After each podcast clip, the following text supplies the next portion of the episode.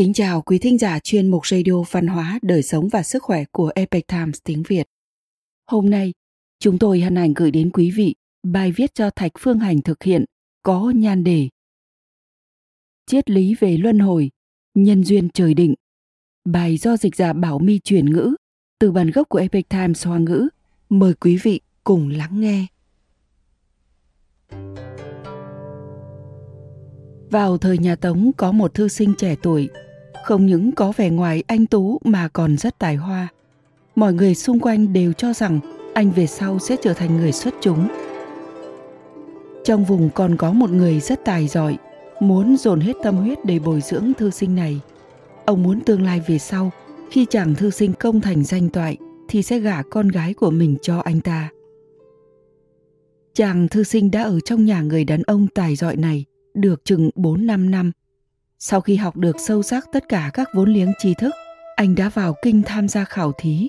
Kết quả tất nhiên là áo gấm về làng. Anh được ban thưởng chức quan huyện lệnh. Triều đình còn nói, tuy có hơi ủy khuất, nhưng đầu tiên hãy để anh ta đảm nhận chức quan này một thời gian.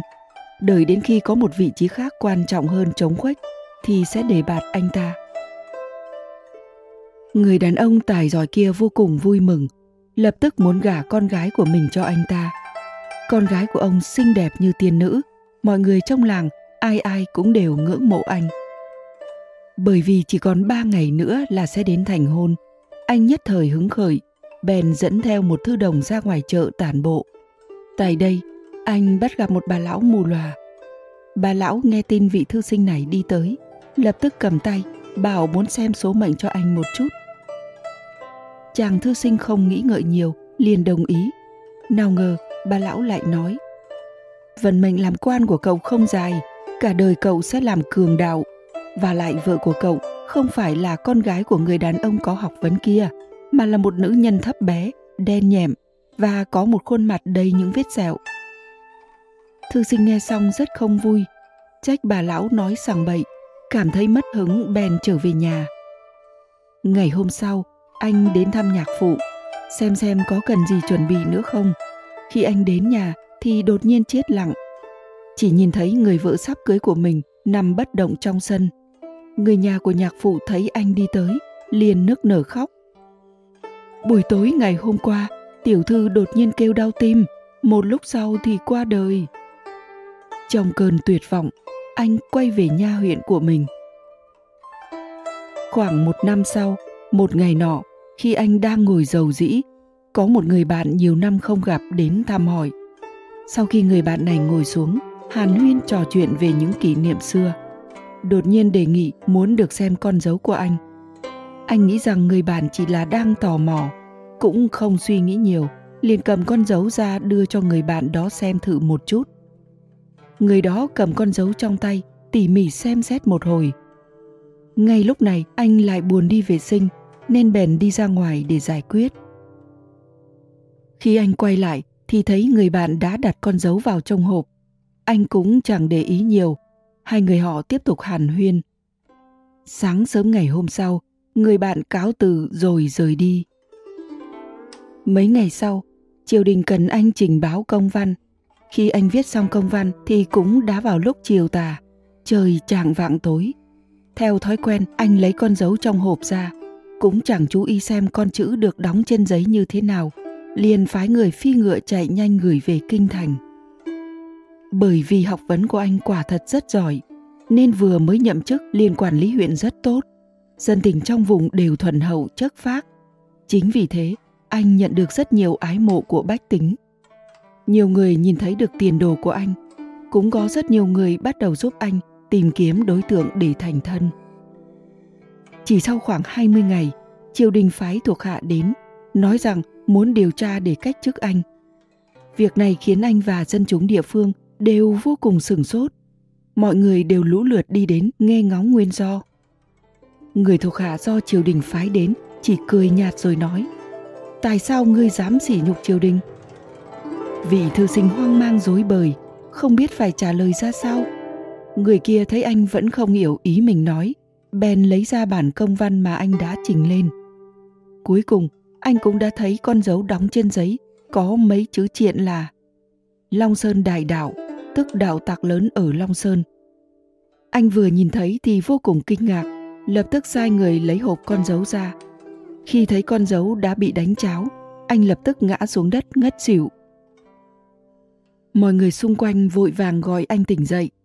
Anh thầm nghĩ người bạn đã đến thăm vào hôm ấy chính là mối hiểm nghi lớn nhất. Vì vậy, anh đã đem hết ngọn nguồn sự tình nói với người được triều đình phái tới điều tra.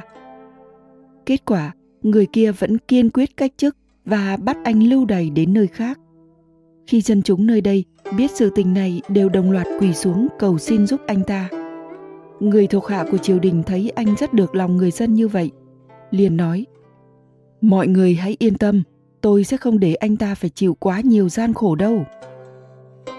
Ngày hôm sau, một đội quân của triều đình đến áp giải vị thư sinh đến nơi lưu đày. Nơi đó cũng không quá xa, chỉ hơn 500 dặm. Khi đi được nửa đoạn đường thì trời bắt đầu đổ mưa. Tất cả mọi người đều đến dịch trạm để uống rượu. Vị quan viên của triều đình kia phát hiện trên đường đi có một người mắc bệnh nguy kịch. Tướng mạo lại rất giống với thư sinh nọ. Trong lòng liền sinh kế, có ý muốn thả anh. Anh cũng nhân cơ hội đó tẩu thoát. Sau khi vị quan viên trong triều đình cố ý thả anh đi, liền tìm người bị bệnh kia, đưa người đó đến nơi lưu đày. Kết quả, người đó chưa đến nơi lưu đày thì đã đổ bệnh qua đời. Vị quan viên liền lấy lý do rằng vị quan huyện làm mất dấu ấn kia đã bị bệnh qua đời, báo lên triều đình. Sự việc cũng kết thúc tại đây. Khi vị thư sinh đi đến dưới chân một ngọn núi, anh bắt gặp một nhóm thương nhân đang vận chuyển hàng hóa đi ngang qua. Bởi vì có tài ăn nói, lại giỏi tính toán, anh liền thương lượng với những thương nhân này để họ dẫn anh theo. Nhóm thương nhân cũng thấy anh tài giỏi, vậy nên đã đưa anh theo lên đường.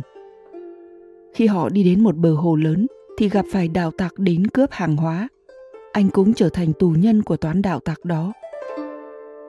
Khi bị bắt đến sơn trại, ban đầu chủ trại đối xử với anh rất tệ. Mặc dù xuất thân là một thư sinh, nhưng anh cũng có chút nghĩa khí, dường như sống hay chết đều không làm anh để tâm. Cũng thật trùng hợp, lúc này các sơn trại khác đưa ra một số công việc, muốn cùng làm một vài giao dịch buôn bán.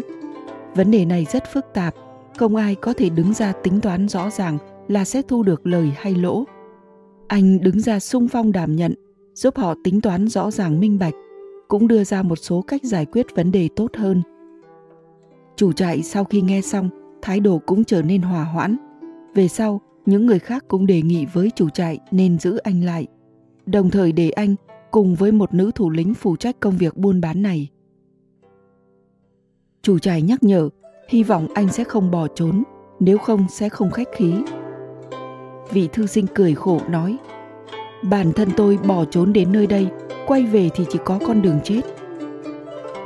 Đến khi xuất phát, trong lòng anh suy nghĩ về những chuyện này anh thầm nghĩ, nếu là nữ thủ lĩnh thì chắc hẳn tướng mạo cũng không quá khó coi. Tại sao anh lại có những suy nghĩ này? Bởi vì ngay lúc này, anh đã mơ hồ nghĩ tới lời của bà lão mù năm xưa nói. Nó thật sự đang diễn ra đúng như vậy. Trong lòng anh thấp thỏm chờ đợi kết quả của mối nhân duyên này. Không ngoài dự đoán, khi nữ thủ lĩnh xuất hiện, anh hoảng sợ tới mức thiếu chút nữa ngã sấp xuống đất. Khuôn mặt nàng có vết sẹo rất lớn do từng bị bỏng, dáng người thấp bé, nước da ngăm đen. Sau lưng nàng đeo một con dao cong hình lá liễu, trông rất uy phong. Nữ thủ lĩnh xem xét kỹ lưỡng cả nửa ngày, nói rằng Ngươi chính là người mà chủ trại đã sắp xếp để cùng ta làm công việc buôn bán này sao? Thư sinh sợ hãi đáp, chính là tài hạ. Nữ thủ lĩnh hô to, vậy thì xuất phát thôi. Ngay lúc này, tâm trạng anh trong phút chốc như rơi vào vực thẳm Nói chung, lần đi buôn bán này diễn ra rất thuận lợi, thu được rất nhiều lợi nhuận. Sau khi bọn họ quay về Sơn Trại, không lâu sau đó, nữ thủ lĩnh đích thân tới tìm vị thư sinh. Nàng bộc trực nói, Trên đường đi, tôi rất nể phục học vấn của anh, anh hãy làm chồng của tôi đi. Vừa dứt lời, nàng ta đặt tay lên cán dao. Anh chưa từng nhìn thấy khí thế đó bao giờ, mặc dù miệng nói rằng không phải cô đang ép hôn tôi chứ nhưng cuối cùng anh cũng bất đắc dĩ thành hôn với nữ thủ lĩnh vào ngày thứ ba. Lúc mới kết hôn, trong lòng anh cảm thấy rất khổ não. Nhưng dần dần về sau, khi hiểu được những nỗi thống khổ mà nữ thủ lĩnh này từng trải qua, chàng thư sinh cũng dần đồng cảm với nàng ấy. Một phần vì lời nói của bà lão mù trước đó, anh cũng đành chấp nhận vận mệnh của mình. Sau đó anh gặp lại người bạn đã hoán đổi con dấu trước kia.